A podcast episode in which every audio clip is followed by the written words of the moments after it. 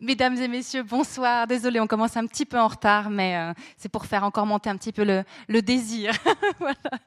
Bienvenue au Club 44. Je suis évidemment très heureuse, très touchée d'accueillir Omar Porras euh, ici au Club 44. Ce n'est pas la première fois, c'est la deuxième. Euh, mais voilà, c'est toujours aussi émouvant. Donc je suis ravie je me permets quand même de respecter nos petites habitudes avant de, démarrer la rencontre avec Omar Porras, de vous rappeler nos deux prochains rendez-vous, parce que la semaine prochaine sera, sera riche, à savoir lundi 25 avril, où nous aurons le plaisir, en tout cas pour les membres du Club 44, vous pouvez toujours devenir membre entre-temps, évidemment, euh, d'écouter Alain Chouet nous parler euh, du thème Comprendre la violence terroriste. Là aussi, il était déjà venu et nous avait euh, beaucoup, beaucoup impressionné et on a eu envie de le réentendre sur ces thématiques-là. Et puis, jeudi 28 avril, là c'est ouvert à tout le monde évidemment, euh, c'est une soirée sur l'ancien manège ici à la Chaux-de-Fonds. Vous connaissez probablement l'histoire de cette bâtisse très particulière, d'abord manège, puis ensuite euh, plutôt des logements. Alors la question qu'on s'est posée avec Marc Pernou et Bernard Apotello, c'est de savoir est-ce que c'était, ça participait d'une utopie type familistère, des, des, logements, une sorte de conception un peu idéale d'une micro-société, ou alors tout simplement des logements sociaux? Et ce sera l'occasion de faire un détour par l'histoire, euh, non seulement du bâti à la Chaux-de-Fonds, mais une histoire des idées politiques probablement de, de la Chaux-de-Fonds avec des intervenants tout à fait passionnants. Sinon, je vous rappelle derrière vous l'exposition de photographie d'Armel à Blutzel sur Cuba, Mas Humanos, Mas Cubanos, euh, un travail qu'il a fait en 2008 euh, de Cuba qui risque de changer de visage relativement rapidement. Voilà pour les actualités Club 44. Maintenant, j'aimerais adresser quelques remerciements. Tout d'abord à la librairie La Méridienne qui vous a apporté euh, grand nombre d'ouvrages qui sont sur Omar Porras, son travail, certains de ses spectacles. J'aimerais aussi euh, donner un petit clin d'œil à la Société de lecture, une sorte d'association un peu sœur qui se trouve du côté de Genève et qui avait accueilli, alors à plusieurs reprises, mais la dernière fois au Marporas, c'était le 30 avril dernier, euh, lors d'une rencontre autour de l'art euh, de l'art de, de l'art de la reprise, je crois. On était proches dans les thèmes et que j'avais eu le plaisir de d'animer. Merci évidemment Omar Porras d'être là. Il a un agenda, c'est même plus de ministre, entre son activité de comédien, de metteur en scène, de directeur du théâtre, du TKM, Théâtre Kléber Mello. Merci également à toute son équipe avec qui on a préparé cette soirée. Je salue nos partenaires, le TPR, Théâtre Populaire Roman, Anne Bizan, John Voisard, et le Centre du Renmat, directrice qui n'est malheureusement pas là ce soir, Madeleine Betchart, mais avec qui on a aussi concocté cette soirée. Je vous parle de nos partenaires parce qu'évidemment, vous savez, demain soir, vendredi soir, euh, la visite de la vieille dame sera représentée au TPR et euh, c'était l'occasion, le prétexte, la, bonne excuse pour pouvoir euh, happer Omar Porras la veille de, de ces deux représentations ici au Club 44. Alors, dites-moi si je me trompe, c'est complet, il y a une longue liste d'attente, mais les plus, les plus courageux, les plus optimistes, ne renoncez pas voilà, à votre nature. Donc, présentez-vous parce qu'effectivement, euh, c'est un spectacle et dont on parlera beaucoup ce soir euh, qui est vraiment extraordinaire. Alors justement, bonsoir Monsieur Marporas. bonsoir euh, Marie-Thérèse, bonsoir tout le monde et très honoré d'être ici ce soir avec vous. Alors, Omar, on avait décidé de, de, se pencher sur cette visite de la vieille dame, puisque c'est la troisième fois que tu reprends, alors ça c'est le, thème, le terme qu'on utilise pour dire vite, mais que tu recrées euh, ce spectacle, partant de, donc, de la pièce de l'auteur suisse euh, Durenmatt. La première fois que tu as créé cette pièce, c'était en 93 la deuxième fois en 2004 et en 2015 avec une tournée justement jusqu'en 2016. Donc c'est vrai que euh, c'est pas anodin évidemment euh, dans 25 ans d'histoire de, compagnie que de reprendre trois fois ce texte-là. Et l'idée ce soir, c'est de creuser, de savoir un peu pourquoi euh, ce texte-là, ce spectacle-là est si important dans tout ton parcours de metteur en scène et de comédien. Alors, je dirais que pour euh, démarrer un petit peu, je vais juste poser quelques jalons. Vous connaissez tous le parcours d'Omar Porras, mais je me permets de, de le rappeler. Quelques jalons pour qu'on comprenne un petit peu d'où tu arrives, d'où arrive ton théâtre, et on parlera aussi beaucoup de la méthode de travail qui est très particulière avec ces comédiens, euh, qui est assez unique, je crois. Et euh, ensuite, ça nous permettra de bien comprendre comment, quelle valeur, on a parlé de jalon dans notre programme, euh, elle a une valeur de jalon dans, dans, tout le travail, cette visite de la vieille dame, cette vieille dame, de comprendre un petit peu ce qu'elle signifie pour le metteur en scène, pour le comédien, et aujourd'hui directeur de théâtre. Alors, je rappellerai simplement Omar Porras est comédien, metteur en scène, pédagogue, euh, suisse d'origine colombienne. Il est né à Bogota en 1963. En 84, il arrive en Europe à 21 ans, d'abord à Paris, où il passera 6 ans. Et j'adore rappeler que tu jouais Carmen en deux minutes dans le métro sur la ligne 1 euh, du métro et que c'était ça a été une des meilleures écoles de théâtre euh, parce que tu avais d'abord fait une, école de théâtre, de, danse pardon, à Bogota et qu'ensuite le théâtre, ça s'est fait en Europe plutôt et dans le métro à travers l'université aussi. Paris qui a été aussi le lieu de, rayonnement à travers l'Europe. Tu as, fait de nombreux voyages, euh, aussi bien en Suisse, à Zurich, à Genève, où tu ensuite tu t'es établi, mais en Italie, en Pologne, en Grèce. Enfin, je me souviens justement des nombreux voyages que tu as pu faire et, et de comment tu as pu découvrir cette culture européenne. 1990, c'est une date très importante puisque c'est à Genève que naît le Teatro Malandro, ta compagnie. Elle naît au Garage. Le Garage était un haut lieu de la culture alternative genevoise et c'est vrai que ça a été très vite un lieu, euh, un laboratoire de création, de formation, de recherche. Ensuite, la compagnie s'est établie dans les anciennes usines de Sècheron, puis au Théâtre Forum Mérin, et puis euh, ensuite à la Cité Bleue à Genève. Et puis, depuis juillet de l'année dernière, la compagnie, enfin, tu as pris la direction du TKM, Théâtre Kléber Mélo. Les tournées ont amené la compagnie euh, sur de nombreux, dans vers de nombreux horizons, beaucoup la France évidemment, mais également l'Allemagne, le Venezuela, l'Italie, le Mexique, l'Espagne, l'Angleterre, la Colombie, le Japon, l'île de la Réunion, et peut-être j'en oublie? non? je donnerai, après, promis, je lui passerai la parole parce que je ne suis pas très intéressante, mais de nouveau aussi citer quelques, c'est tellement impressionnant quand on remet la liste des, spectacles aussi euh, en 25 ans de compagnie. Aussi bien du côté des, classiques, hein, avec Faust, Othello, Les Bacchantes, Quichotte, Eldon Juan, Pedro le Commandeur, présenté à la Comédie euh, française, excusez du peu, Les fourberies de Scapin, et puis du côté des textes modernes et contemporains, La visite de la vieille dame. Et je pense que c'est un texte pour moi qui est, un peu à cheval entre les classiques, parce que c'est un monument de la littérature universelle. Mais La visite de la vieille dame, Uburois, Striptease, Noces de sang, Maître Puntilla et son valet Mati de Brecht, L'histoire du soldat, Bolivar, Fragment d'un rêve, euh, j'ai repris, hop là. Et puis, bien sûr aussi du côté de l'opéra. Omar Porras a, mis en scène de grandes œuvres et sur des scènes vraiment très très prestigieuses, aussi bien le Barbier de Séville au Théâtre Royal La Monnaie, la flûte enchantée au Grand Théâtre de Genève, la Péricole et la Grande Duchesse de Gerolstein du côté de l'opéra de Lausanne. Bien sûr, des reprises aussi, on pourra peut-être en parler également de certaines pièces comme euh, Roméo et Juliette au Japon. Il y a eu aussi euh, La Dame de la Mer. Bref, tout ça évidemment a été récompensé c'était quand même la moindre des choses, et notamment en 2014 avec le Grand Prix suisse du théâtre, l'anneau Hans Reinhardt pour l'ensemble de sa carrière. C'est une euh, reconnaissance qui est décernée par l'Office fédéral de la culture et c'est vraiment le plus grand, prix du théâtre euh, en Suisse. Mais également, et c'était en 94, le prix roman des spectacles indépendants pour la visite de la vieille dame Pedro le Commandeur s'est vu doublement nommé au Molière 2007 dans les catégories meilleur spectacle public et meilleure adaptation. Et puis également en 2007, Omar a reçu l'Ordre national du mérite pour la, en Colombie et en 2008 la médaille du mérite culturel. Je l'ai mentionné rapidement tout à l'heure aussi, Omar est très attaché à la transmission et la formation des nouvelles générations de comédiens. Et il, a, il est intervenu euh, régulièrement euh, aux ateliers de Paris de Caroline Carlson, au, grand au, grand, au Théâtre du Grand Thé pardon, à Nantes, à l'Arta à Paris, au SPAC à Shizuoka au Japon et à la Manufacture de Lausanne. Voilà. Donc, vous avez vu un petit peu le portrait. Personne n'osera plus rien dire. Alors, je n'ai pas vu à quelle heure euh, j'ai fait tout ça, mais... Donc voilà, un parcours absolument exceptionnel. Et moi, j'aimerais, Omar, que euh, ça va pas être, c'est une question un peu mammouth, mais quand même que tu nous racontes, dans le fond, euh, comment tu as construit ta méthode de travail et comment tu travailles aujourd'hui avec tes comédiens. Comment on fabrique un spectacle euh, avec Omar Porras? Moi, je reviens dans une heure. une heure seulement? Bon. C'est la version express. Très bien. Euh, comment j'ai construit un spectacle. Comment tu, comment tu fabriques un spectacle? Ah. Moi, je pense que je n'ai pas encore trouvé la formule.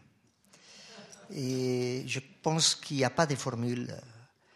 Euh, je pense que c'est toujours un mystère. Je pense, euh, je sens en ce moment que je suis en train d'élaborer un nouveau projet et c'est toujours euh, dans les vertiges, dans, dans le doute, dans, dans, une certaine timidité face, pas face à l'œuvre, face, ni face à, l'auteur, je crois que c'est tout simplement face à la vie. si je suis sincère, je, me couche avec des, questions euh, et je me réveille avec euh, trois autres questions encore supplémentaires. C'est peut-être euh, souvent c'est les questions mêmes qui me réveillent. C'est un réveil très efficace et les questionnements permanents. Et je, on parle de la méthode du théâtre malandro, on parle de la méthode d'Omar Porras. C'est vrai qu'il y a une série d'exercices, une série de, où, je dirais un certain sentier. Et c'est comme, une, comme un ruisseau qu'on prend à l'envers, à l'envers. Et euh, je pars d'une rivière. Ce que, ce que j'ai fait, et je ne l'ai pas inventé, je n'ai rien inventé. Ce que j'ai fait, ce n'est qu'entendre euh, l'écho, euh, la parole, euh, les écrits, les souvenirs, les images qui, qui ont fait les anciens, qui ont fait les ancêtres. Et c'est ça qui me guide. Donc j'essaye de remonter la rivière et, devenir ruisseau et accepter que je ne suis qu'un ruisseau dans cet énorme euh, flot puissant qui nous entraîne. Et, je remonte jusqu'au, jusqu'au j'essaye de, trouver la source. Et je ne l'ai pas encore trouvée. Je, ne la vois pas. Parfois, je crois la percevoir. Parfois, je crois la sentir. Et c'est là où il vient euh, une étincelle ou une, une, une, étoile qui traverse le ciel et qu'on a à peine le temps de la voir. Et, je me dis, c'est par là, peut-être. Et, et, très souvent, je m'en aperçois que je, que je me trompe, que ce n'était pas ça l'endroit, mais la satisfaction que j'ai, c'est d'avoir euh, je ne sais pas si c'est le courage, mais d'avoir euh, cette sensation d'avoir fait confiance à l'intuition. Et, quand je me vois devant le spectacle que j'ai fait, je me, je me, dis, mais comment... Euh, c'est pas ça que j'ai pensé, c'est pas ça que j'imaginais c'est pas ça que j'ai rêvé. Ça serait mentir, en tout cas par rapport à moi. Les spectacles que j'ai faits, que vous avez peut-être vus, ils m'ont échappé. C'est la conséquence d'une accumulation d'accidents, comme la vie. La vie ne fait que d'accidents. Et, et, et c'est d'accepter ces accidents et, de, et je dirais pas d'accumuler et, et les résultats de ces accidents, mais de, de, les harmoniser.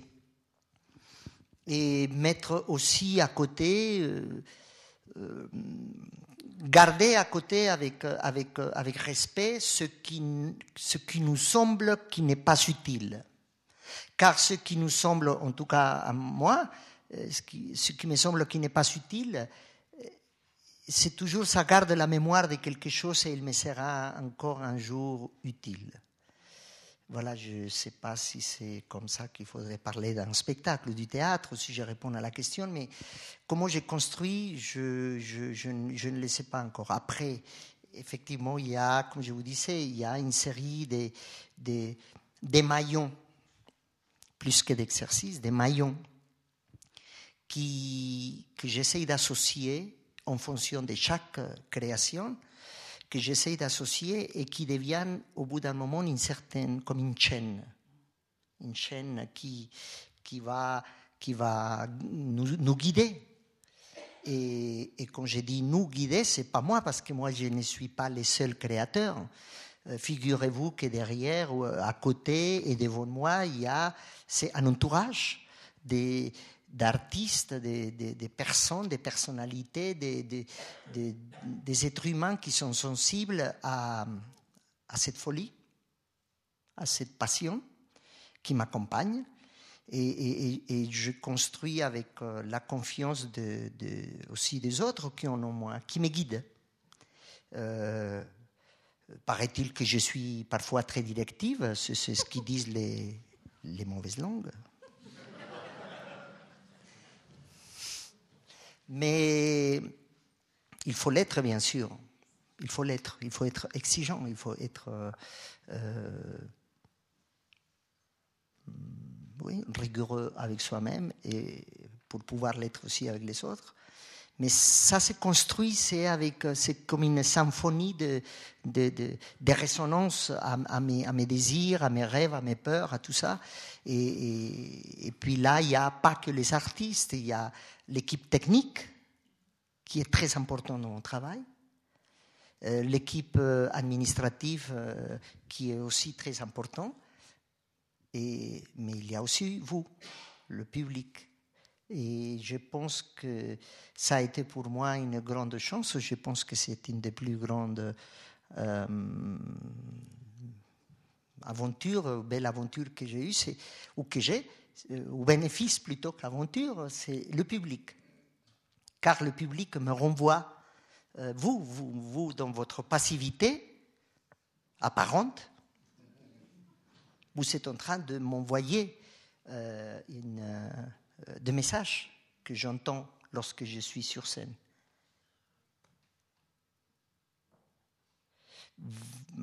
Toi-même, tu as pu vivre ça parce que pour ceux qui ne le savent pas, Marie-Thérèse Bonadonna a, a, travaillé, euh, a, travaillé avec, avec, nous. Euh, nous avons eu la chance d'être orientés aussi par toi, par ta compagnie, par ta confiance que tu avais dans ce que tu avais vu, parce que ce qui l'a amené à travailler avec nous, c'est le spectacle. Et aujourd'hui, c'est Florence Crétol qui est ici avec nous, l'administratrice qui occupe la place que tu occupais autrefois. Et, c'est toute cette équipe, l'équipe de, euh, même les chauffeurs du, camion ou les cuisiniers sont importants, très importants chez nous. Et j'essaie voilà, de vivre dans cette communauté qui, fait, qui m'aide à faire les spectacles. C'est vrai que tu es dans une sorte de. tu, emmènes tout le monde dans une aventure partagée. C'est ça qui est très très fort. Et c'est vrai que quand tu parlais des, artistes, euh, tous sont créateurs parce qu'il faut rappeler que le théâtre d'Omar Porras, euh, moi avant de rencontrer la compagnie et son travail, pour moi, en bonne francophone, j'ai envie de dire en bonne universitaire aussi, pour moi le théâtre c'était le texte. C'est une vision du théâtre texto-centrée. Et j'ai découvert que le théâtre, c'était aussi le corps.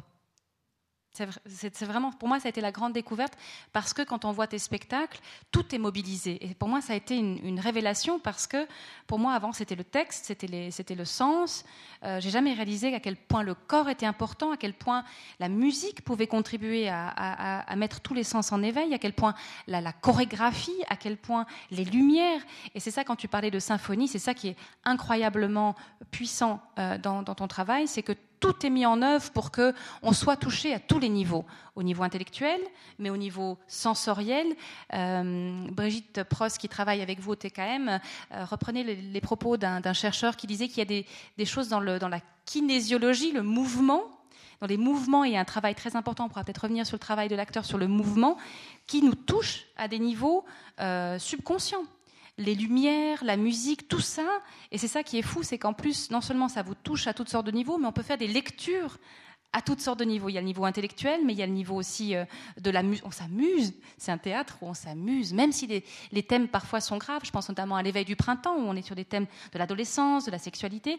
Mais euh, c'est vivant, c'est terriblement vivant euh, comme, comme type de, théâtre. Et donc, tous les corps de métier, j'ai envie de dire, sont impliqués, tous sont créateurs, aussi bien le comédien qui est le pivot de tout quand même, mais euh, le créateur lumière, le créateur son, musique, euh, les techniciens à leur façon, puisque parfois ils sont aussi sur scène, contribuent à l'aventure partagée. Et c'est vrai que tout ça fait que c'est effectivement un travail de troupe.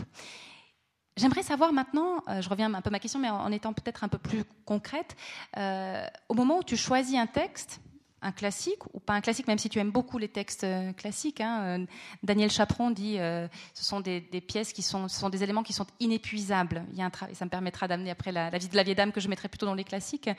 au moment où tu choisis un texte, tu travailles par exemple avec un dramaturge. Et en général, tu ne laisses pas le texte tout à fait dans sa version d'origine. Est-ce que tu peux nous en parler? Tous ces grands textes, tous ces grands classiques, euh, ils sont tout à fait respectés dans son structure. Est, si je travaille aussi avec un dramaturge, si j'ai mon tour d'encore des, personnalités qui ont disons, une connaissance, un parcours euh, intellectuel, euh, c'est aussi pour nous, pour nous guider, pour nous orienter, pour ne pas perdre euh, le sens. Pourquoi? Parce qu'il est important, de, dans notre manière de travailler, il est important de, démonter totalement les structures. C'est comme si on démontait une maison et on mettait tout à plat sur un grand terrain. Il faut d'abord trouver le terrain. Ce n'est pas celui de la maison tout seul, c'est de trouver une, grande parcelle. Et c'est les moyens et c'est le temps. Se donner le temps d'expérimenter, de, faire un voyage, un parcours. Euh, il est connu que dans mon travail, euh, il est très souvent, je demande aux comédiens de, connaître le texte euh, dans sa, son intégralité. Et quand je dis de le, connaître, c'est d'être capable de jouer euh, aujourd'hui la nourrice et demain Juliette et peut-être plus tard Capuletto ou Montaigu, si on parle de Romain et Juliette. Et donc c'est des, des, acteurs c'est en quelque sorte des athlètes de la scène, car il, je travaille avec aussi des, comédiens, des comédiennes qui sont aussi capables de, jouer un instrument, de chanter. Et donc, après, une fois qu'on a démonté les structures, on s'aventure, on fait un grand voyage on ne va pas visiter le pays dans les endroits que la carte, euh, euh, que le, guide touristique nous dit d'aller visiter, mais on se perd. Et je pense que c'est ça la, la, la raison ou l'endroit le, plus important. C'est d'avoir le courage et la capacité de, s'y perdre. Et quand on est complètement perdu, c'est là où on commence à rencontrer des richesses, des choses extraordinaires qui vont nous donner un sens. Donc on sait pourquoi y aller, on, sait pourquoi on va chercher la sortie de secours. Parce que on sent où il y a le danger. Mais souvent même, euh, on arrive à créer des spectacles sans avoir touché et sorti par la sortie des secours. On s'est fait confiance. Donc c'est un traitement, euh, en l'occurrence Marco Sabatini, qui est le dramaturge qui travaille avec, avec nous depuis 1999. Et il est présent presque à toutes les représentations. Et c'est un homme extrêmement sensible à ce qui, se passe sur scène, car comme euh, tu l'as dit au début, euh, le théâtre n'est pas que les textes. Le théâtre est aussi ce verre, euh, est aussi l'air et l'espace, et le corps et la capacité de créer euh, des situations, des atmosphères avec, euh, avec de la matière qui est inerte, qui est morte, qui, comme le texte, c'est Pirandello qui l'a dit que ce texte, euh, une fois que l'auteur a fini d'écrire, il ne lui appartient pas. Et il est mort. Il, est là sous la table ou dans la bibliothèque, il n'a pas de vie faut, faut-il après qu'il y ait l'artiste qui arrive et je reviens à ce que j'ai dit très souvent, Lorca l'a décrit de la manière la plus belle, c'est qu'il dit que le théâtre est la poésie qui sort du livre et qui s'est fait humaine, l'acteur. Et ces façons, elle crie, elle chante, elle rit, elle pleure, elle désespère. J'ai répondu à la question. Oui, oui. Moi, il y, a deux mots qui me venaient à l'esprit quand tu parlais de ce processus, euh, à la fois de, avec les comédiens, avec le dramaturge. C'est d'une part, alors il y a un élément qu'on aime bien rappeler de ton travail, même s'il il est extrêmement présent, important, que c'est un outil très utile, mais qui n'est pas omniprésent, c'est le masque et c'est l'improvisation. Et j'aimerais que tu nous en parles parce qu'aujourd'hui, quand on parle d'improvisation, euh, je pense qu'il faut préciser ce que toi tu entends par improvisation et comment ça s'articule avec le masque, parce que c'est un, levier ou un, lieu, le masque, j'ai envie de parler de lieu, qui est très important euh, dans le travail que tu fais avec les comédiens. Et quand tu parlais de sortie de secours, de nécessité, le, masque joue un rôle par rapport au fait de se perdre. Moi, j'ai vu des comédiens perdu en larmes après avoir fait une improvisation avec un masque sur le texte du, spectacle. Euh, j'aimerais que tu nous parles de ça parce que c'est vraiment quelque chose de, très très fort et de très puissant. Alors c'est très curieux parce que c'est deux, deux termes qui, duquel c'est difficile de parler et de l'improvisation et du masque. Pourquoi? Parce que je crois que dans notre société, c'est des termes qui sont euh, très souvent mal, mal employés, mal utilisés. Quand on pense à l'improvisation, bien que j'ai beaucoup de respect pour, euh, pour les, les, matchs d'improvisation, on se réfère à, ce type d'improvisation. Quand on parle du masque, on dit oh, c'est des guignols, c'est marron, c'est le mec, il met un truc sur le visage et puis après ils font des grimaces et ils se cachent derrière ça. Il y a très souvent cette, euh, cette perception, mais quand on approfondit ou quand on va un peu plus loin, euh, pour moi, il est difficile de décrire, de donner des mots au travail de, de l'improvisation. Peut-être je pourrais un peu plus parler du masque, mais c'est vrai que l'improvisation, elle est absolument nécessaire euh, pour nous dans notre création. Mais qu'est-ce qu'on entend par, par improvisation C'est les, thèmes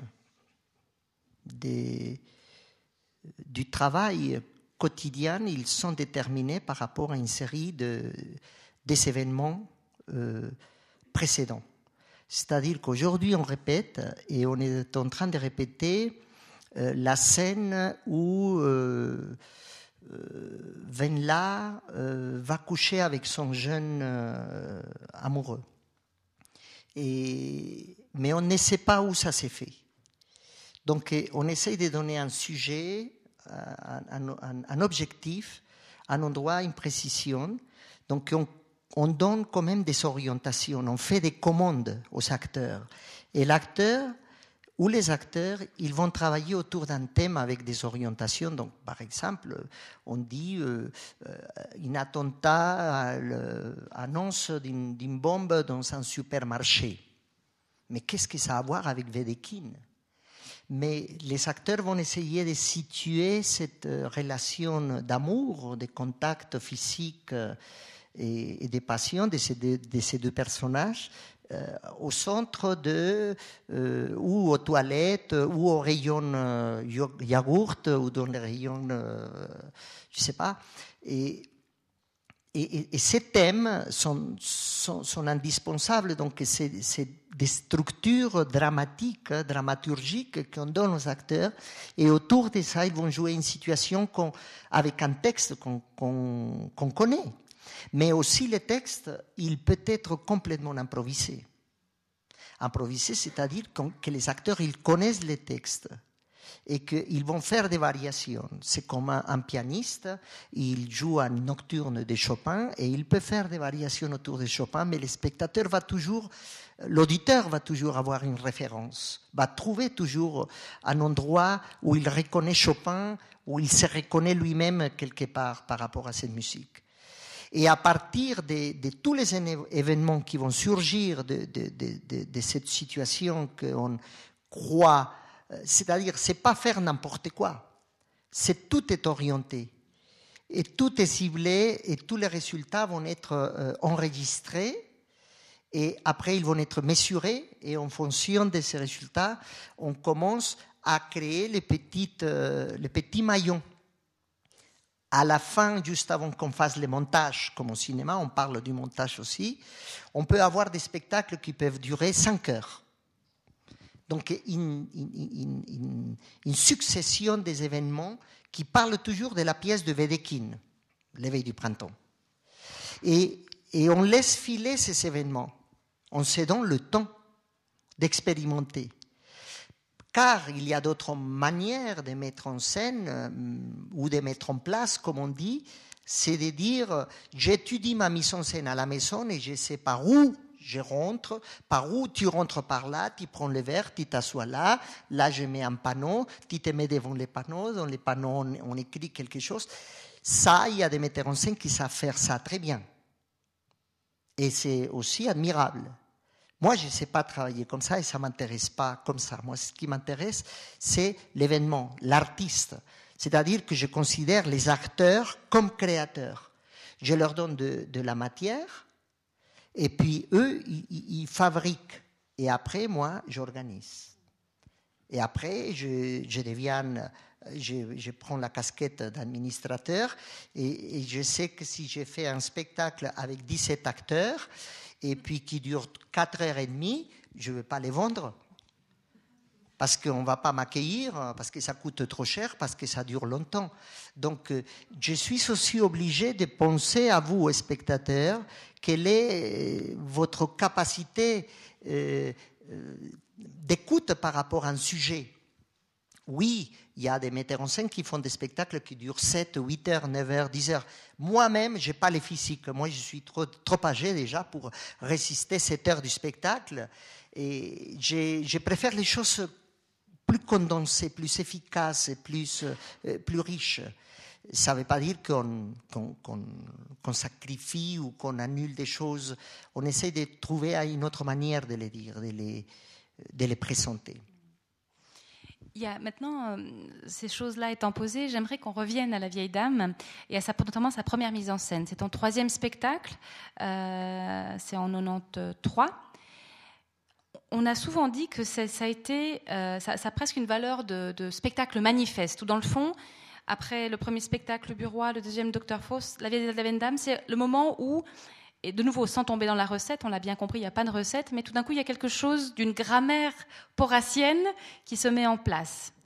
Est-ce que c'est une des raisons pour lesquelles ce, spectacle-là a euh, une place particulière dans ton répertoire? Est-ce que pour toi, il a été quelque chose de fondateur?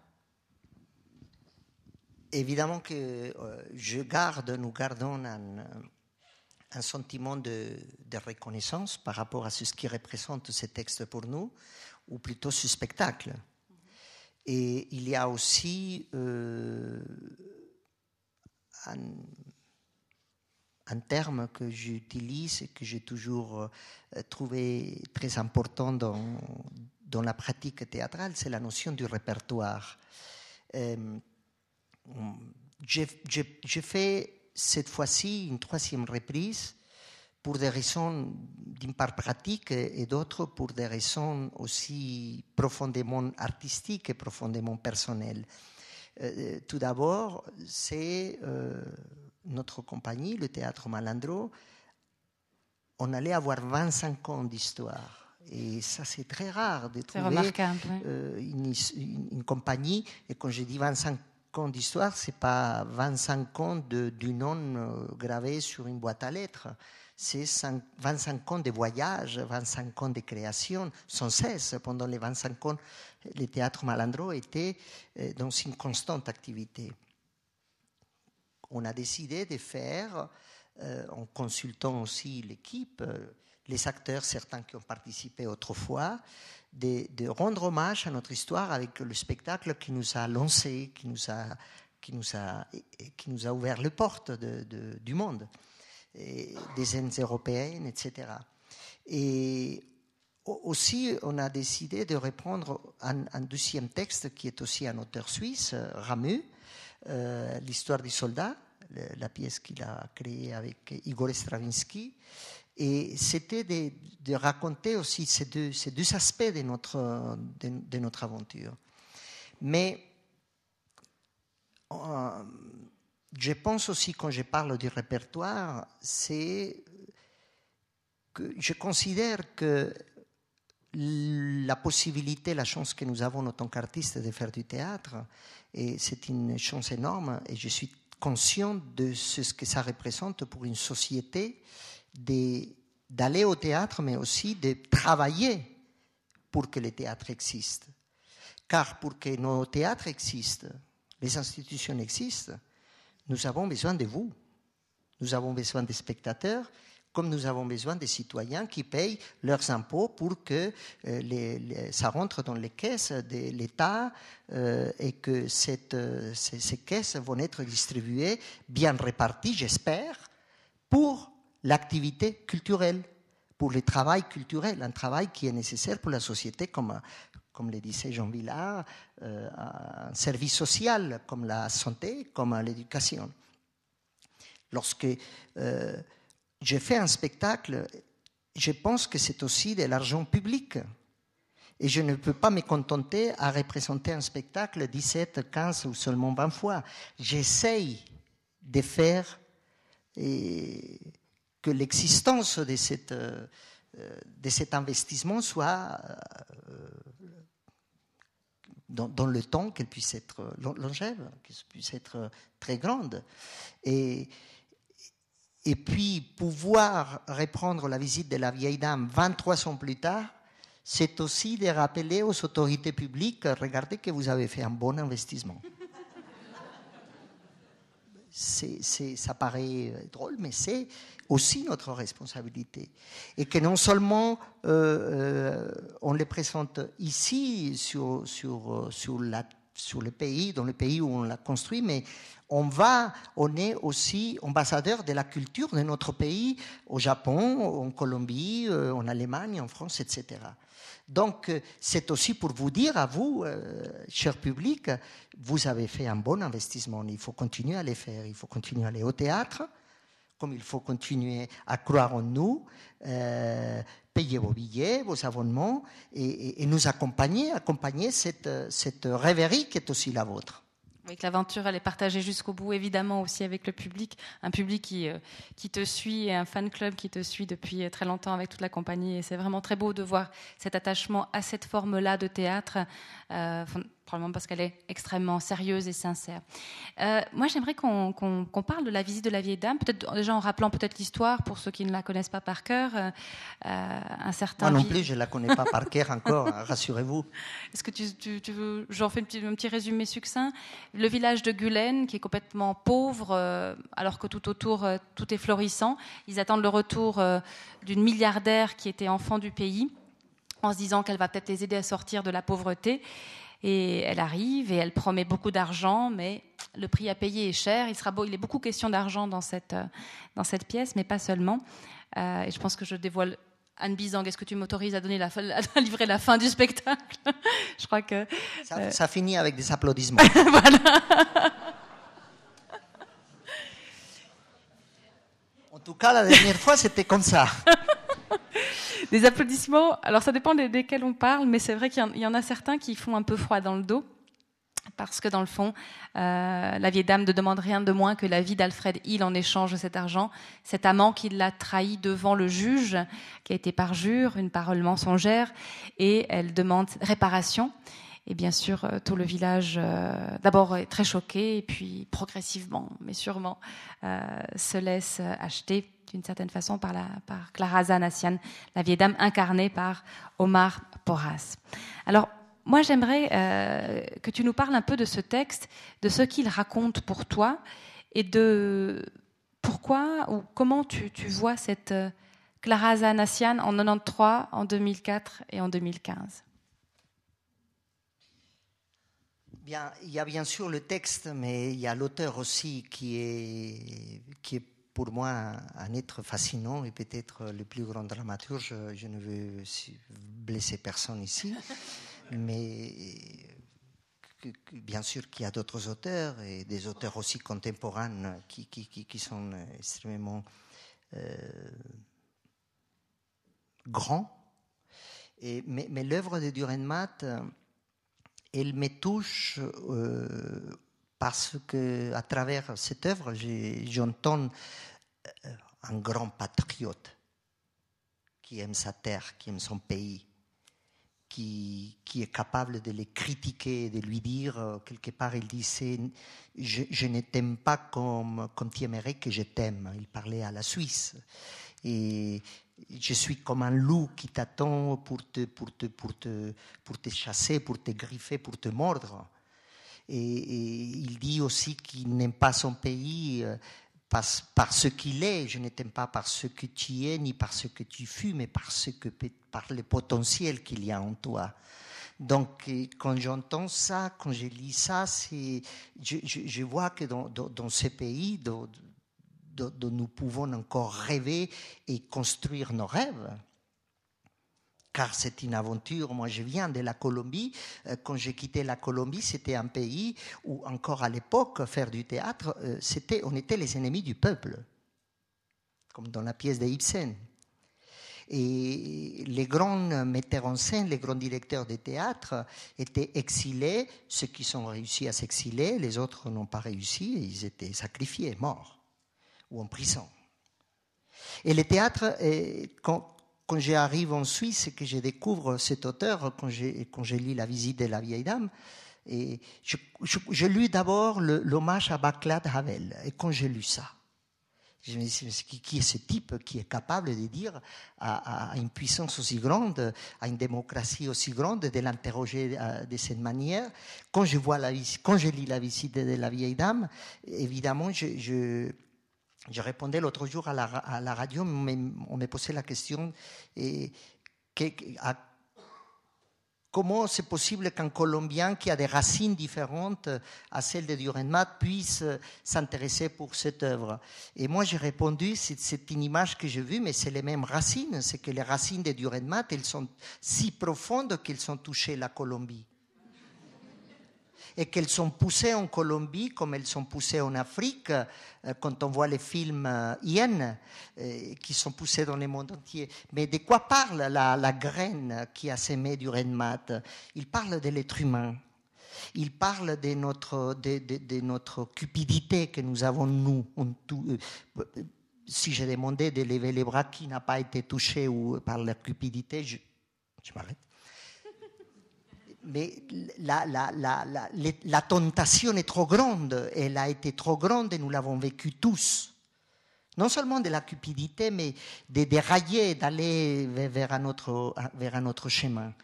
Et, c'est de ça qu'il nous parle du Renmat. C'est ça qui m'a touché énormément. Moi, quand j'ai lu cette pièce, je l'ai lu en français, j'ai habité à, à Zurich. C'est la mère de mes enfants qui m'a fait, fait découvrir cette, cette pièce. Et j'ai lu ça et j'ai vu, à la fois, j'ai vu ça, j'ai vu ma famille en Colombie, j'ai vu cette femme qui, qui était très proche de moi, mais je n'ai vu pas la femme qui cruelle qui venait réclamer une vengeance, qui venait tuer. J'ai vu une femme qui avait été blessée j'ai vu une femme qui est venue dire j'aime. J'ai aimé et j'aime. Et c'est ça qui est très fort chez Durenmat. Durenmat, il nous donne aussi, c'est pas du pessimisme, il nous donne aussi l'espoir. Il nous dit tout simplement ouvrons les yeux, ouvrez les yeux. Voilà ce que je peux dire pour, pour euh, pour la pièce, sur la pièce, aussi pourquoi j'ai fait ces textes masqués. Hmm, tout à l'heure, on parlait de l'improvisation et du masque. Le, masque, c'est un objet millénaire été, qui, qui a été utilisé par nos ancêtres au moment des rituels, au moment des révélations et une fois que les masques est approché de nos visages, il est révélateur. C'est comme une sorte de gloire. C'est comme un acquis extrêmement euh, profond, humain et à la fois mystique. N'importe, je, je, l'ai prouvé parce que je travaille depuis des années avec les masques. Pas tous les acteurs peuvent jouer avec un masque. Je, raconte l'anecdote lorsque j'ai travaillé à la comédie française où il y a des acteurs, tous, ils sont extraordinaires. Et certains plus que d'autres, évidemment. Mais la plupart, lorsqu'ils sont accédés au masque avec notre manière de travailler, il y a eu un refus, car les masques ne les a pas adoptés. Car les masques, en quelque sorte, c'est la représentation de la divinité, ce que nous avons perdu. Ce que, ou que nous sommes en train de perdre si nous sommes optimistes.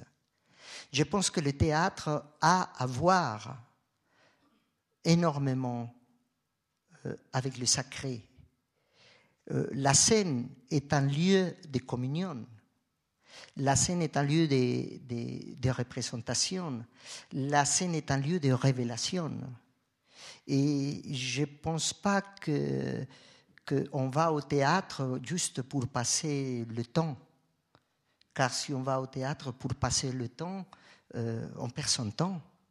On vient au théâtre pour être transformé, pour atteindre une certaine transcendance. Et nous, les acteurs, nous avons cette responsabilité de travailler avec cette profondeur, avec cette, euh, rigueur euh, du prêtre, avec cette rigueur du, chaman, avec cette rigueur du révélateur.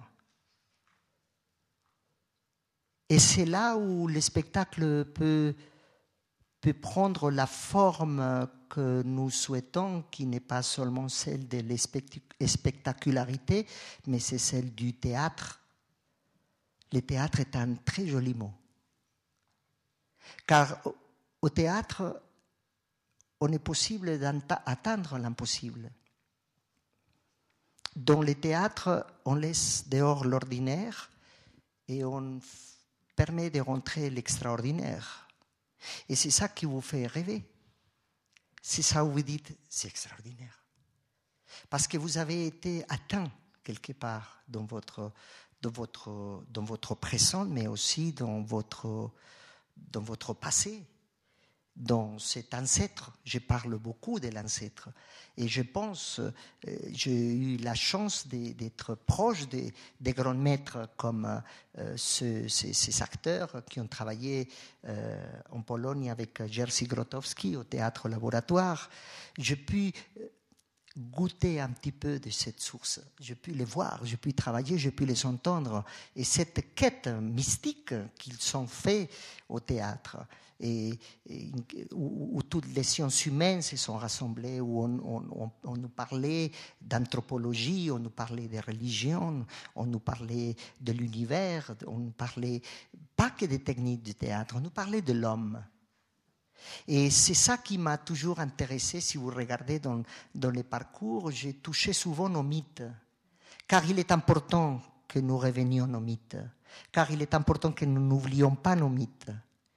Et pour revenir à Durenmat, il a travaillé beaucoup sur les mythes. Son histoire de, labyrinthe, son histoire de Babel, son histoire du Minotaure, son histoire de, euh, l'histoire chrétienne.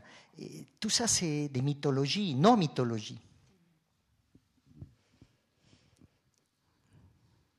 Je laisse résonner un petit peu cette dimension du théâtre.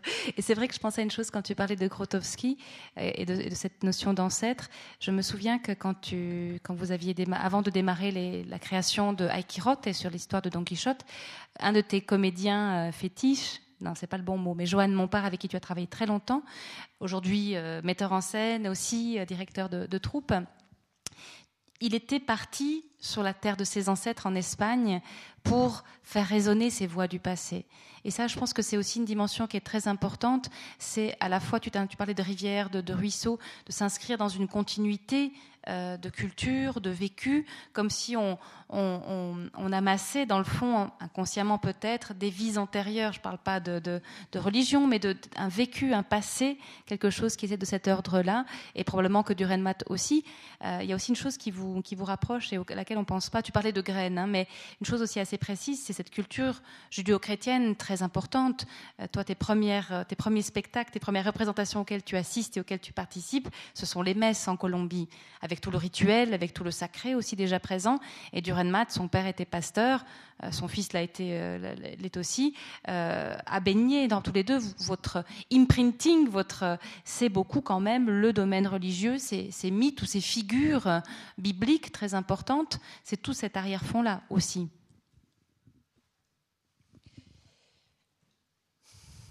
C'est des thèmes duquel il est difficile de parler car aujourd'hui, euh, et on le voit, c'est une question que je me pose beaucoup sur la notion de la transmission euh, dans les écoles de théâtre. Euh, il me semble qu'on s'est éloigné de quelque chose qui est essentiel, c'est de la notion de l'éthique, de la rigueur, de la vraie rigueur, de l'entraînement, du parcours initiatique. autrefois, ça s'est pratiqué plus. Aujourd'hui, on est beaucoup plus performatif euh, très vite. On est Picasso à 21 ans. Alors que c'est tout un parcours.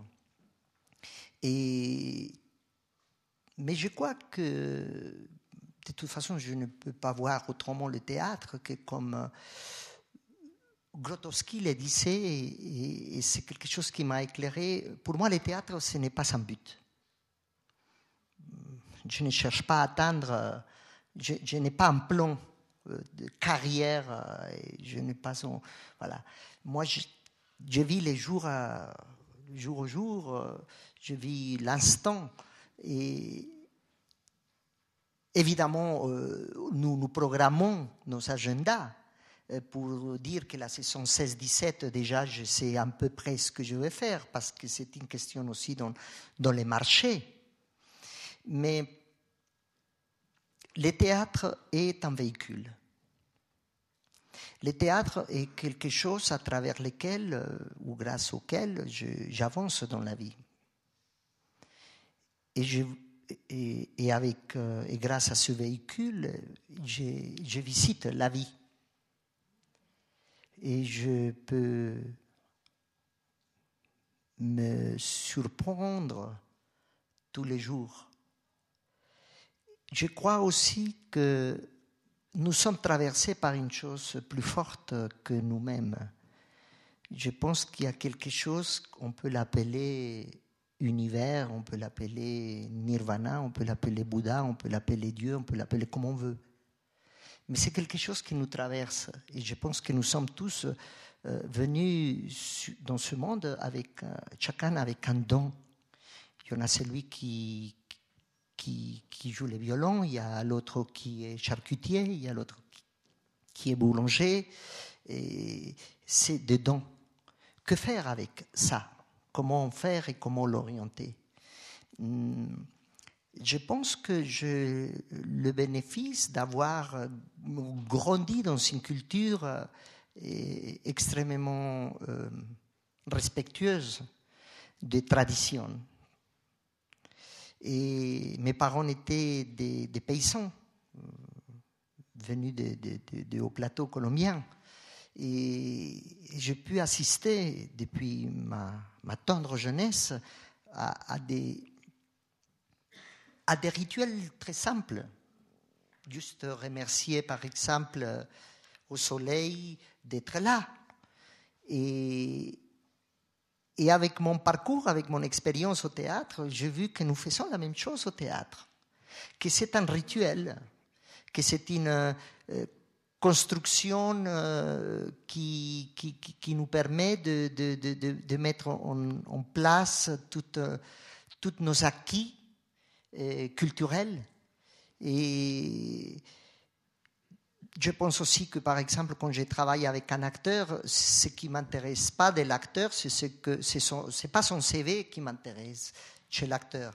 Bien sûr que son parcours est intéressant, son parcours professionnel, mais c'est pas son CV. C'est ce qu'il y a de mystérieux en lui, ce que je crois apercevoir derrière lui. C'est que lui, peut-être, il a comme, intuition de celui qui pourrait être à cet endroit où il pourrait y aller. Et c'est à ce moment-là que le travail, le travail, il est mystérieux, le travail, il est profond, le, travail, le travail, il est dur. Bien sûr qu'il est dur. Parce que s'il s'agit de, se répéter et de faire ce que je sais faire, et ici je viens pour faire ce que je, les spécialités pour lesquelles j'étais formé, ça ne m'intéresse pas. Pourquoi? Parce que ce n'est pas vivant.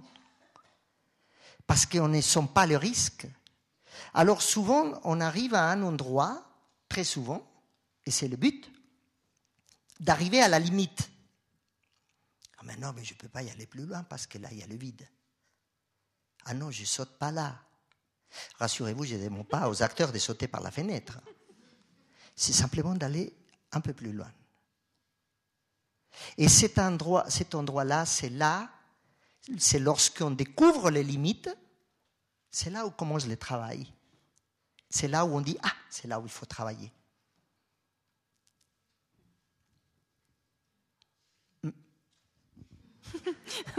parce que, et c'est vrai qu'en plus, il y a cette exigence de la, du collectif de nouveau, hein, et qui est, qui fondamentale. Et c'est vrai qu'il y a rarement un comédien qui a pu arriver là en disant bah, Moi, je sais faire ça, et puis je vais le faire euh, indépendamment de ce que les autres font autour. S'il n'y a pas ce pacte d'emblée passer avec les autres comédiens et les techniciens et, tout le monde, ça marche pas.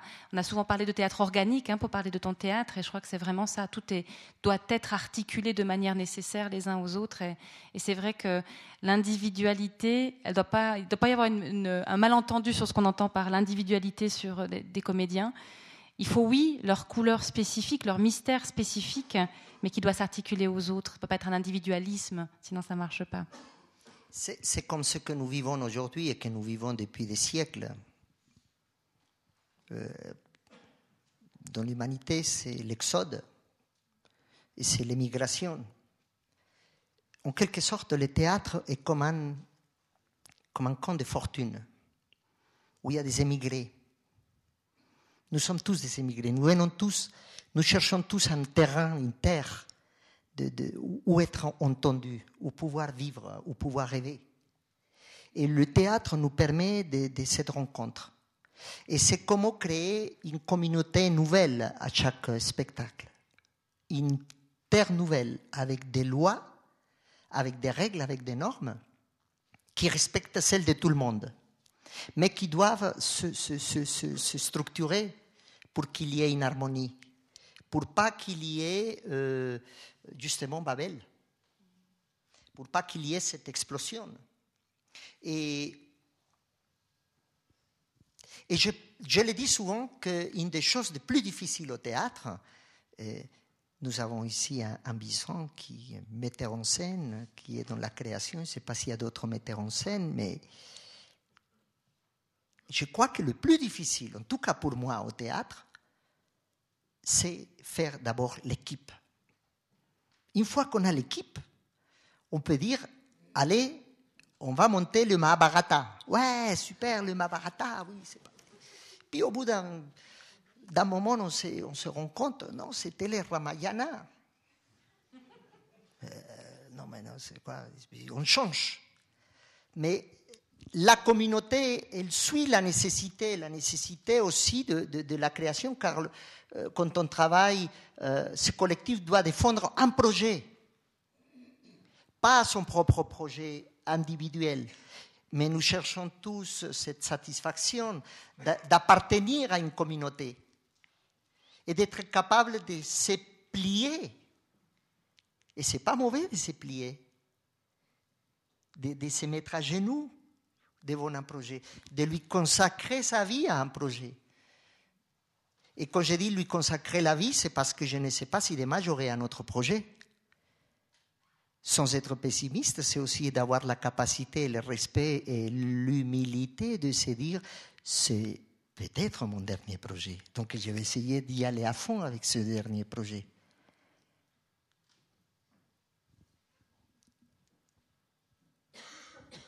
Avant de passer la parole et le micro public, moi j'avais encore une question par rapport au rôle de, Clara Zanassian que tu as repris comme ça enfin, pour la troisième fois.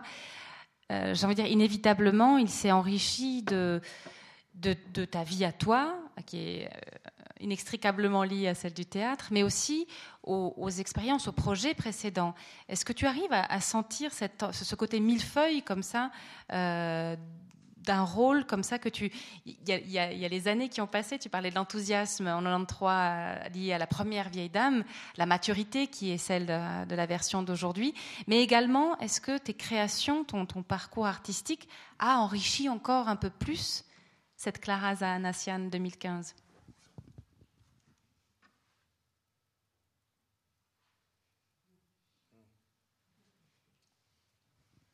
ah, C'est comme c'est comme ce, moment formidable de, En Amérique latine, il n'y a pas des saisons comme ici, il n'y a pas l'été, l'hiver, le printemps. Il y a hiver, l'hiver et l'été, point. Mais on ne voit pas l'automne. Et j'ai découvert l'automne ici avec euh, fascination et c'est une image qui, qui est restée très forte pour moi, c'est de voir ces moments, ces moments sublimes euh, où l'arbre s'est dénu devant nos yeux, on lève ses habits, laisse tomber ses feuilles et nous montre son, structure, son squelette, son âme, sa, force, et qui va résister l'hiver. Et je vois l'œuvre d'art comme ça, comme l'automne, comme quelque chose qui pour être sur le plateau, il faut accepter de laisser tomber ses feuilles et pas venir avec euh, tout son panache euh, printanière euh, le montrer. C'est quelque chose de plus, humble. Et moi, chaque fois que je monte sur scène, comme euh, je sais que demain je vais jouer ici et je suis très, très heureux de venir pour la première fois dans cette ville avec mon, spectacle et surtout avec du Redmat. Pour moi, c'est symbolique. Je remercie euh, le TPR, le Théâtre Populaire Roman et la direction de, nous, de, nous, inviter. Et je sais que le public sera là, mais je sais déjà davantage que, en fait, je sais déjà que euh, avant euh, de rentrer sur scène, bien que je joue ce rôle depuis 23 ans, euh, je vais faire travailler tous mes gris-gris et faire appel à tous mes... Hein, et puis, toujours, oui, voilà, tout mon... Parce que ce, ce moment de rentrer sur scène, c'est toujours un vertige. Donc, il n'y a pas d'acquis. Il n'y a pas d'acquis. nous faisons, nous, à notre manière, notre, notre notre rituel. Euh, tous techniciens, tous ceux qui vont travailler sur le spectacle juste avant d'entrer pour que la magie soit là. Car la magie, on ne l'a pas dans la poche. Car la magie, on ne l'a pas gagnée. La magie comme l'amour, il faut l'évoquer, il faut l'appeler, il faut l'aider à exister, il faut les réveiller. Sinon, euh, on vient et puis la nonchalance, la paresse, et puis la certitude, les garanties, voilà, les galons, tous les prix qu'on a reçus, ça y est, ça va sortir. Ça ne sort pas comme ça. Merci. Maintenant, on va passer la parole au public. Allez, plus dur. Moi, je suis gentille à côté.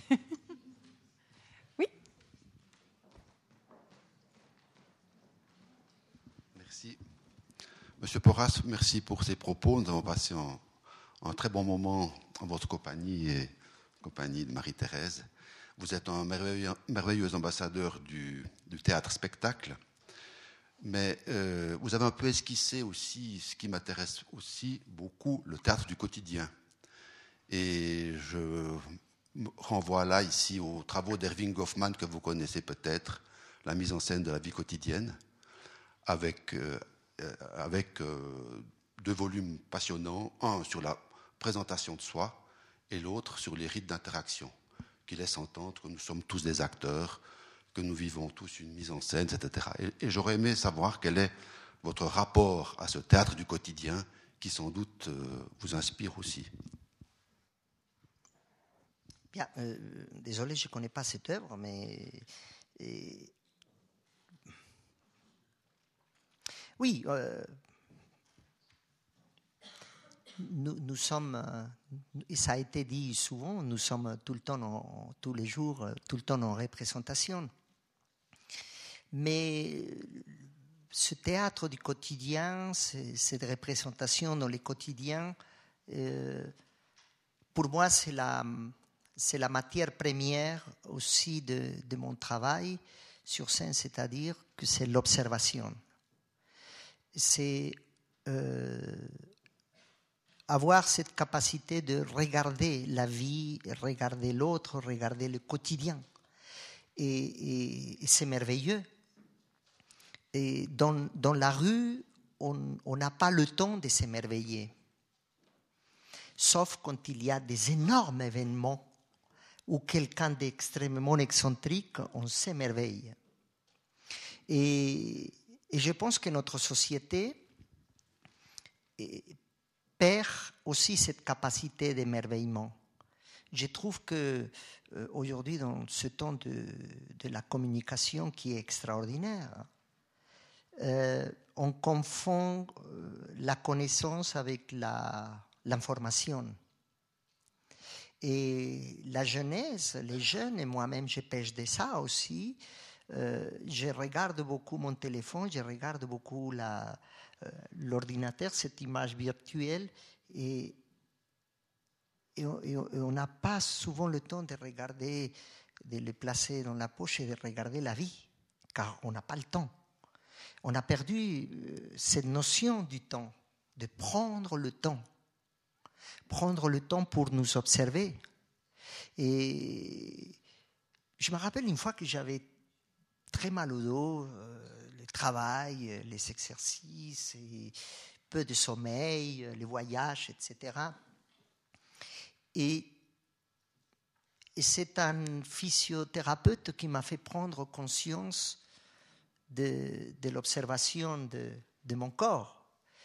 D'ailleurs, il y a après, je, je, suis allé enquêter un peu, il y a un grand homme qui s'appelait Feldenkrais qui a créé une méthode euh, extraordinaire qui nous invite à, à regarder, à nous regarder, à regarder nos gestes du quotidien.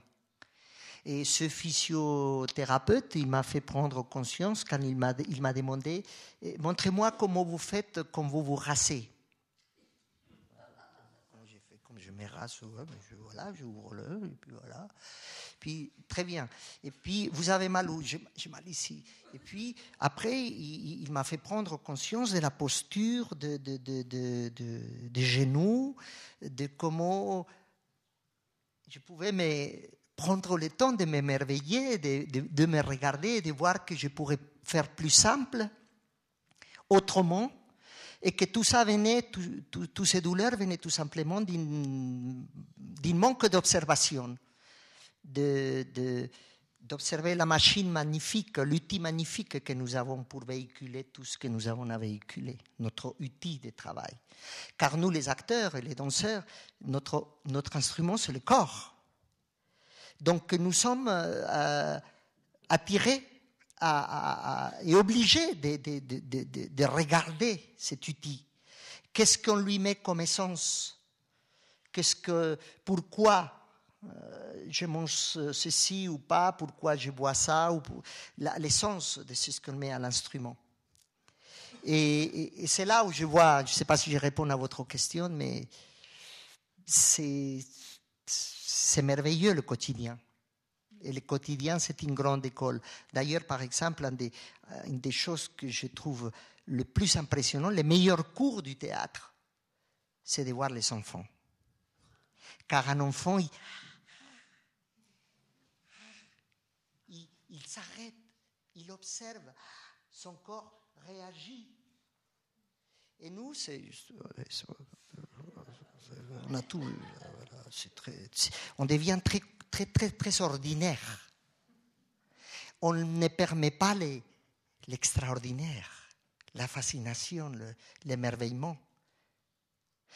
En Afrique, en Amérique latine, on voit encore beaucoup de gestes dans les quotidiens qui sont euh, très spontanés et on se sent regardé. Moi, j'adore aller retourner dans mon pays parce que je me sens regardé. Mais je regarde aussi. Et on peut regarder, on dit Oh, D'ailleurs, on dit qu'on ne se retourne pas pour euh, regarder les merveilles parce qu'on rate ce qui vient devant.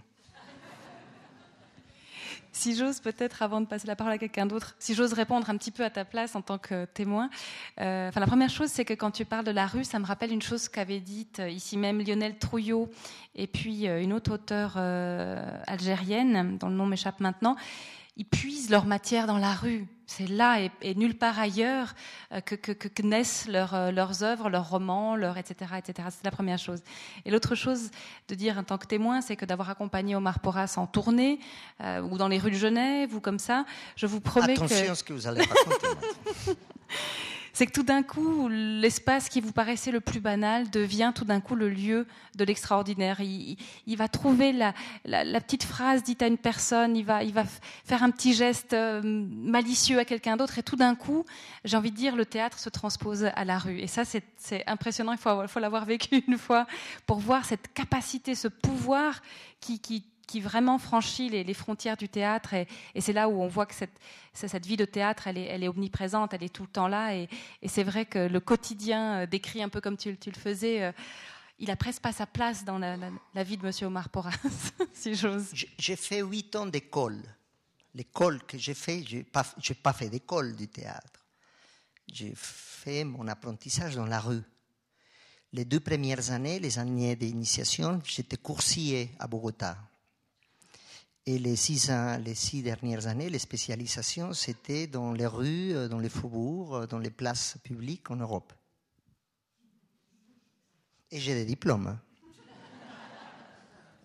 Qu'est-ce que tu avais reçu de la RATP comme euh, diplôme? Ah, c'est une amende. Oui, mais c'était, ton premier diplôme. Ah, c'est formidable, ça, je l'ai gardé avec beaucoup de.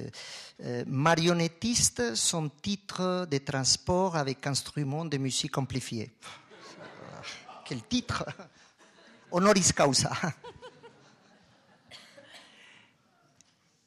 Vous voyez que toutes les entrées sont possibles, donc n'hésitez pas, lancez-vous. Hmm, merci.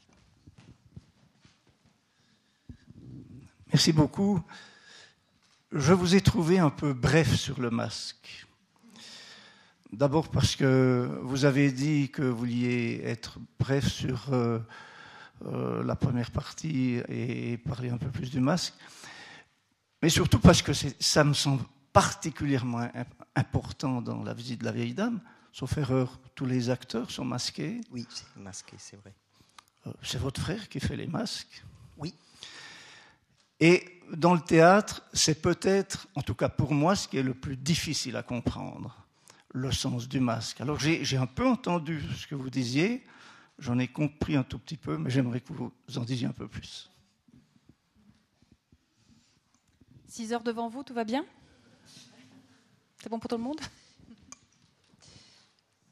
Je vais aussi être bref. Car parler du masque, c'est extrêmement c'est long, c'est une longue histoire. Et, et je passe, croyez-moi, depuis, depuis à peu près 30 ans que je travaille les masques. Mais tous mes spectacles ne sont pas masqués. Et je ne fais pas que des spectacles masqués. Mais par contre, tout le travail que j'ai pu développer grâce au masque, et tout ce travail est utile et partout. Même j'ai les souvenirs lorsque j'ai monté à l'Opéra de Lausanne, je crois que c'était à Toulouse, euh, au, au, Capitole de Toulouse, j'ai monté la péricole, j'ai fait des exercices d'entraînement à partir des, choses que le masque m'avait appris, des choses que j'avais trouvées avec les masques. J'ai fait ça avec les danseurs et le chef d'orchestre est venu voir. Et il m'a dit, est-ce que je peux participer? Et il est venu faire des ateliers après, et après l'opéra, il a continué à venir faire des ateliers avec moi. Car il trouvait que pour lui, il était beaucoup plus, euh, euh, comment dire, il a trouvé une source pour trouver la précision du geste pour atteindre, toucher ce qu'il voulait toucher à un endroit de son orchestre. Rien que la posture lui a fortement intéressé. Pourquoi? Car le, masque n'est pas un objet qu'on que, que, met devant son visage. Le, masque est quelque chose qui, qui commence très, très, très loin de nos racines, au sol, et qui va jusqu'au ciel. C'est une projection extrêmement euh, profonde. Le masque, comme je vous disais, est un révélateur. Le masque est quelque chose qui peut nous, nous, renvoyer, nous, nous, nous empêcher de marcher. Et on ne sait pas pourquoi. Je crois savoir pourquoi, mais je n'ose pas lui donner des noms à ça. Mais nous sommes euh, obligé d'avoir un entraînement extrêmement euh, grand, fort, pour pouvoir jouer un masque. Vous pourrez voir beaucoup de spectacles masqués, mais remarquez qu'ils sont très peu les spectacles masqués qui, qui racontent des grands classiques.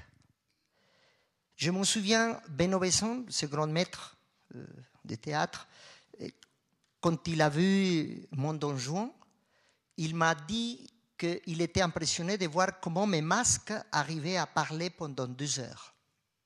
Faire qu'un masque existe 30 secondes sur scène, c'est déjà énorme. On voit entrer des acteurs sur scène avec un masque, il suffit d'un geste et dehors. Ça n'existe pas. Il y a un mensonge là. C'est pas vrai, c'est pas juste. Alors imaginez l'entraînement qu'en Philippe Gouin, qu'en Johan Montpart, ils ont eu pour traverser les bas-comptes, euh, Don Juan, l'histoire du soldat, la visite de la vieille dame. Ça nécessite un, travail extrêmement euh, grand. Euh, je suis allé en Orient chercher des maîtres qui travaillent depuis des siècles, des familles qui travaillent depuis des siècles les masques. Et pour eux, c'est dérisoire que quelqu'un euh, à 20 ans, à l'âge de 20 ans, s'intéresse pour les masques, alors que eux, ils commencent à travailler les masques quand ils sont 3 ans, 2 ans. Pour danser un masque, car en Orient, on ne joue pas avec un masque, on danse avec un masque. Le masque est une danse. Et, pour terminer, c'est si vous voyez, si vous allumez une bougie, et vous vous arrêtez à observer cette chose forte, fantastique qui est la flamme. Comment elle, elle, tremble, elle, lutte pour, pour exister, pour s'élever. Et dès qu'il y a un courant d'air, elle, danse, elle, tremble, elle existe, mais elle cherche le haut. C'est ça qu'on cherche avec l'acteur lorsqu'il met le masque, d'être la flamme, de chercher sa flamme c'est quelque chose qui l'éclaire et quelque chose qui résiste au texte, qui résiste au mouvement, qui résiste à l'espace et qui, est là non seulement, mais qui se déplace et qui parle, qui crie, qui, qui pleure. Peut-être ajouter aussi que dans cette troisième version, comme tous les comédiens évidemment ne sont pas les mêmes, il y a des masques qui ont dû être refaits parce que le masque appartient à son, à son acteur ou ils s'appartiennent l'un l'autre, je ne sais pas, mais euh, voilà, c'est pas, on ne prend pas juste un masque qui a été refait, c'est plus que l'enveloppe euh, matérielle de, l'objet. Car chaque masque est fait sur les empreintes de chaque acteur, sur, sur lui-même. Elle est, taillée sur lui-même. Et, euh, mon frère, Freddy, il dit qu'elle n'est pas taillée, il dit qu'elle se décolle de l'acteur. Et ses larmes, son sueur, sa transpiration, sa salive, toute cette chimie qui sort de nous, qui, construit les masques. Car le théâtre est ça aussi qui est formidable, c'est que c'est un art vivant où, si vous montez sur scène, ça sent l'acteur. Ça sent la vie, ça sent l'être humain. C'est quelque chose, c'est comme lorsqu'on rentre dans une écurie ah, ça sent la bête. Et, au théâtre, nous n'avons pas besoin de médecins, nous avons besoin de, vétérinaires, car c'est des bêtes de scène.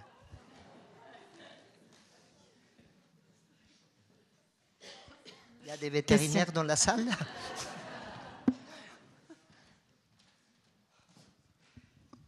J'aimerais juste savoir si au début, vous faisiez déjà avec des masques ou si l'utilisation du masque est venue avec le temps?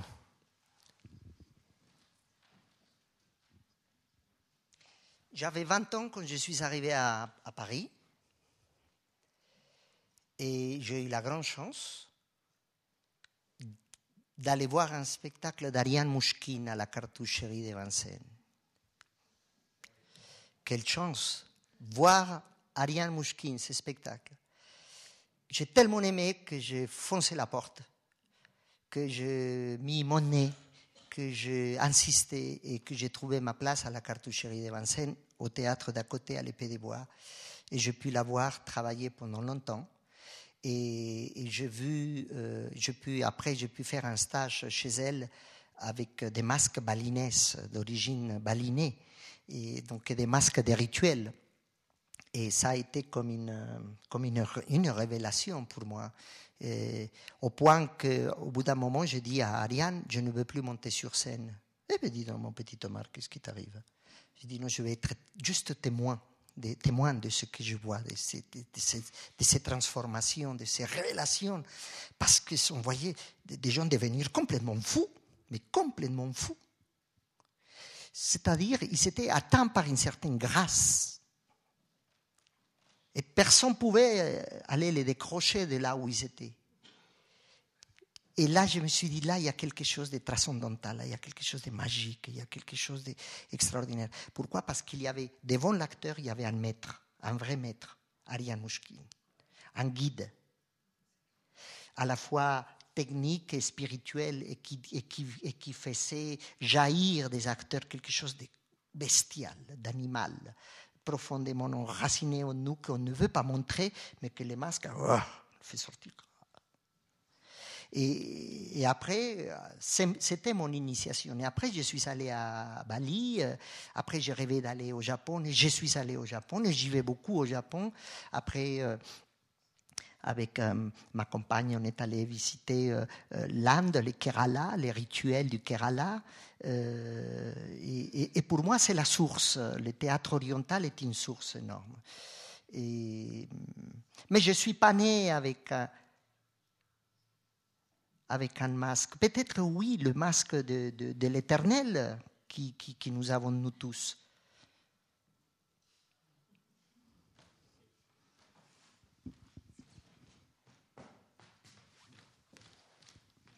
Merci beaucoup pour euh, toutes vos, paroles. C'était vraiment fascinant cette, euh, cette, rencontre. Je me réjouis beaucoup de découvrir votre théâtre euh, demain soir.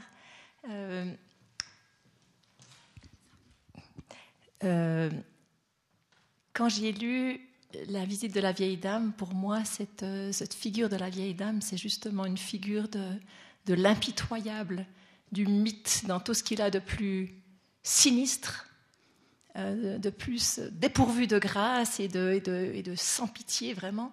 Euh, cette, figure euh, de la consommation euh, effrénée, avec parfois une petite lumière comme ça dans la nostalgie qu'elle a peut-être de cet amour d'autrefois. Mais autrement, c'est vraiment celle qui coupe le fil de la vie, c'est la Parc, c'est la Médée dans, toutes ces références qu'il y a dans le texte. Et alors, ce qui m'intéresse par rapport à, votre, à vos paroles sur le mythe, c'est de vous demander, en fait, pour vous, dans cette pièce, où se trouve la grâce, où se trouve euh, cet espoir? Est-ce que c'est dans l'éthique qui est suggérée et qui finalement n'est jamais montrée parce que les personnages ne réussissent pas à trouver cette éthique, elle est où cette source que vous cherchez en permanence dans cette pièce pour vous? Mmh. Sacrée question, comme euh, j'ai entendu dire. Oui, je suis d'accord avec vous, elle est effroyable, elle est impitoyable. Et vous avez dit, c'est une déesse de la mort, mais c'est une déesse. Je crois que Diorenmat a réussi à écrire, ce, à travers ses personnages, à décrire euh, toutes ces mythologies qui vivent en nous, en chacun de nous. Et je n'ai cherché jamais à jouer une femme. Si vous parlez de, vous parliez de, de, ma mise en scène, c'est non, car c'est moi qui joue la, la, vieille dame. Et je ne, je n'ai jamais cherché à à jouer la femme. Je n'ai fait tout simplement, et c'était et c'est toujours vertigineux parce que c'est de laisser sortir la femme qui dort en moi. Et plus que la femme, les femmes qui dorment en moi. La femme qui aime, la femme qui haïse, la femme qui est en détresse, la femme qui pleure, la femme qui chante. Toutes ces femmes qui forment le corps de ce, de, de, de ce personnage que je défends que, je, que mon corps, ma matière accompagne. Et on jouait récemment à Bogota et on me posait la question, mais comment vous faites pour changer votre voix? Oui, bien sûr, il y a des techniques, mais ça, ça sort. Et c'est comme si tout ça, pour moi, c'est la preuve que tout ça, que toute cette euh, bestialité, toute cette euh, terreur, toute cette horreur dort en nous aussi. Nous sommes porteurs de tout ça. Certains le développent plus que d'autres. On dit que c'est à cause de leur enfance, on dit que c'est à cause d'une bombe, on dit que la psychanalyse a tout fait pour décrire les origines de, toutes ces attitudes, de toutes ces actions, de tous ces phénomènes qui font de nous ce que nous sommes. Mais, mais le yago qu'il y a en moi, c'est aussi la Desdémone qu'il y a en moi, le Hamlet, euh, ou le Roméo, ou le Rossignol. Et, je pense que nous sommes comme des, comme des passeurs. Nous sommes là pour que toute l'histoire de, de, l'humanité nous traverse et ça vient. Et ça, je, je pense qu'au bout d'un moment, euh, c'est comme si on comme s'il y avait un filtre naturel qui laissait sortir ce qui doit sortir par rapport aux paroles du rôle et par rapport aux indications du metteur en scène. Car le metteur en scène nous oriente le metteur en scène, il nous dit par où est-ce qu'il veut y aller. Sauf que là, mon metteur en scène, euh, Porras, c'est compliqué. Car je joue, je mets en scène et, et je me perds aussi. Et, c'est extraordinaire. Moi, je, trouve que c'est fascinant. Je, je me perds un peu, mais franchement, euh, j'ai commencé par dire les difficultés que, que, je traverse, autant comme euh, avec les doutes, avec les difficultés, mais s'il y a un endroit où je me sens euh, en harmonie avec tout et un, endroit où je, où je suis, oui, où je suis heureux, c'est la scène. La scène est un endroit extraordinaire, c'est là où je peux canaliser toutes mes folies, où je peux être euh, princesse, je peux être roi, je peux être chien, je peux être prostituée, je peux être euh, criminel. Et, c'est une jouissance d'être, d'être tout ça. Et de n'être rien. Et de jouer quelqu'un d'autre pour qu'on ne voit pas qui je suis. C'est Borges qui raconte ça, c'est pas moi. Peut-être avant de passer encore le, micro, euh, euh, il y a une chose, c'est vrai que Clara Zanassian est un, être euh, qui peut, être un peu terrifiant. Et en même temps, en, relisant des choses sur, sur la pièce, elle a cette parole crue qui est une parole vraie. Et quand Omar parlait de Durenmat et de la puissance de cette, de cette parole qui est, qui est sans concession, Clara, c'est un peu ça.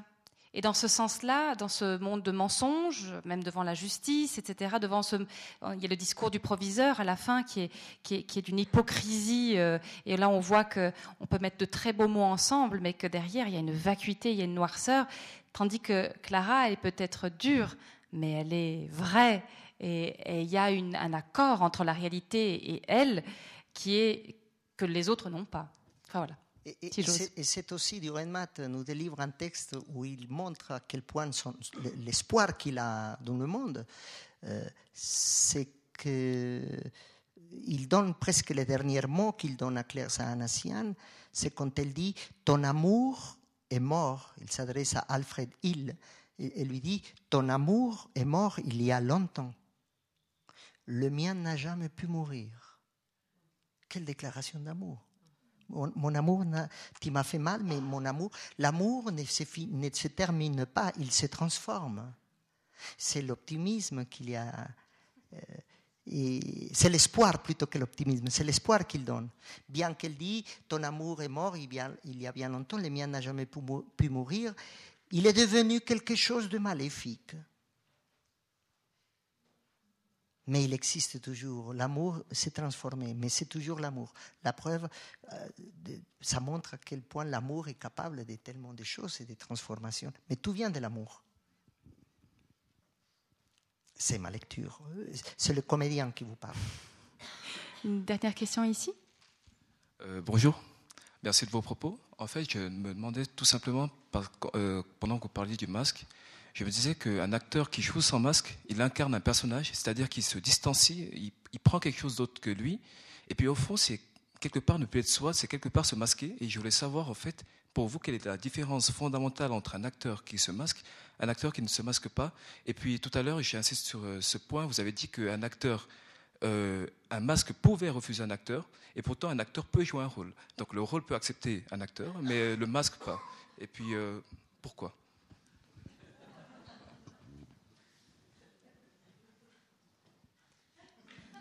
Faudrait peut-être commencer à parler de Stanislavski après tout ce qu'il c'est. Alors, euh, comment vous répondre en, euh, sans, être trop.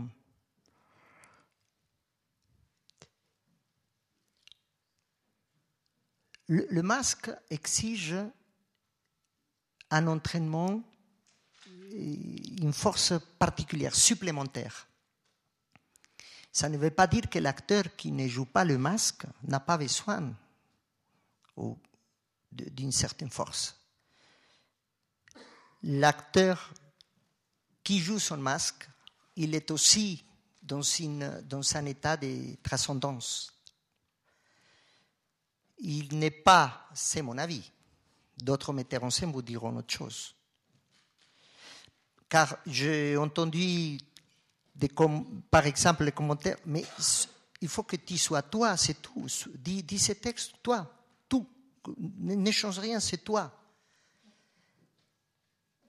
Mais là, il commence déjà à avoir un décalage. Déjà dans l'apprentissage, dans la manière d'apprendre les textes, il y a déjà une exigence. Et l'acteur, il va composer, il va dire ces mots, aussi à travers, c'est pas une question, c'est très beau quand on dit apprendre les textes par cœur. C'est de les dire avec le cœur, avec cette sincérité peut-être, avec cette profondeur, avec cette humilité, avec cette précision. Après, c'est la technique. Mais l'acteur est quelqu'un qui est, qui est obligé, je dirais, détailler ses sentiments, de sculpter ses sentiments. Donc il y a d'une certaine manière quelque chose qui s'enlève, qui se perd, qui part, qui se déchire, qui le transforme. Je réponds à votre question. Ah bon? Voilà, je vous propose qu'on s'arrête là. Merci infiniment à Omar Porras parce que je pense que vous serez d'accord avec nous, c'est une rencontre tout à fait exceptionnelle et, on sent à quel point Omar, tu es traversé par toutes ces cultures. On n'a pas parlé du mot métissage, on aurait pu encore parler de métissage, de tout cette, ce savoir, de tout ce travail avec la compagnie, de, tous ces éléments euh, transcendantaux dont, que, tu, que tu invoques dans, dans, ton théâtre et qui fait que c'est un théâtre tout à fait... Euh, exceptionnel, un théâtre de la vie. Et euh, c'est pas ce qui est le plus savoureux. Moi, je crois que c'est quand même les spectacles, mais en même temps, c'est tellement intense de t'entendre parler du théâtre. C'est vraiment un privilège et je t'en remercie du, du, fond du cœur. Merci beaucoup à vous pour votre participation active. Et le bar est ouvert si vous voulez prolonger les discussions ou acheter des livres auprès de la Méridienne. Oui. J'aimerais terminer. Merci beaucoup, Marie-Thérèse, pour cette invitation. Merci, vous, merci beaucoup à vous tous, euh, toutes, d'être euh, venus jusqu'ici. Mais j'aimerais vous dire un dernier mot avant de partir, parce que c'est aussi un privilège pour moi de me, de me retrouver ici sans masque. Nous vivons dans un lieu, dans un pays exceptionnel, et l'Europe est un pays exceptionnel comme le monde est un pays exceptionnel. Et certainement, ce qui vous attire aussi ici, c'est parce qu'il y a un homme de théâtre. Et le théâtre est un art tellement euh, complexe, tellement riche, tellement nécessaire à la fois, que pour nous, les, les acteurs, les gens qui font du théâtre, les équipes du théâtre, est est un effort inimaginable. Et nous le faisons avec énormément de passion. nous sommes, on nous dit fous, car nous n'avons pas de, le temps pour nous, euh, il n'y a pas de dimanche pour nous. Le dimanche est autre chose pour nous. Et les jours de relâche, les lundis en général, c'est les jours qu'on travaille le plus. Et c'est peut-être le seul jour où on arrive à toucher un peu terre et dire Ah oui, il y a une réalité, et après on décolle aussitôt. Et pourquoi C'est pour aller, pour pouvoir construire des rêves, pour rendre matériel des rêves. Ces rêves que vous venez applaudir.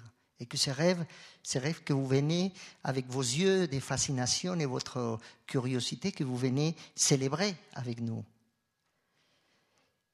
Et j'aimerais vous, vous inviter aller au théâtre davantage. Pas parce que nous avons besoin des, des, des entrées supplémentaires, c'est vrai, oui. Mais c'est nous, c'est vous qui, vous nous aidez à exister, le public. Et les jeunes générations ont besoin qu'on leur rappelle aussi que le théâtre est quelque chose d'important dans, notre vie. On ne va pas forcer les gens à aller au théâtre. Mais venez au théâtre, allez au théâtre. Vous avez plusieurs salles ici dans ces lieux, dans cette ville. Allez au théâtre, soyez curieux. Et je suis sûr qu'on ne va pas vous décevoir. Merci.